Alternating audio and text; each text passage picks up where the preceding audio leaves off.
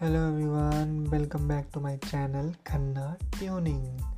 So I'm going to give you update on Nifty for tomorrow. And currently Nifty is, is uh, closed at 15118. So I am bit bearish on Nifty as current Nifty has made on day chart three black crow candles so i am expecting a fall in nifty till 15000 and 14900 tomorrow itself.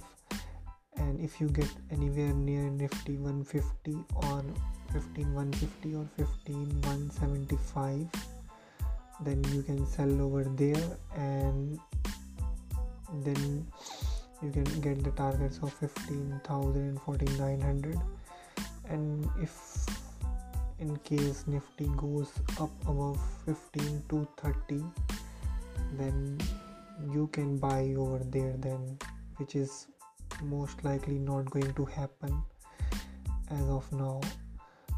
So that's the my call on nifty. I am bearish on nifty for tomorrow.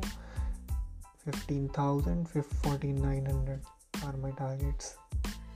Keep trading and keep investing with Khanna Tuning.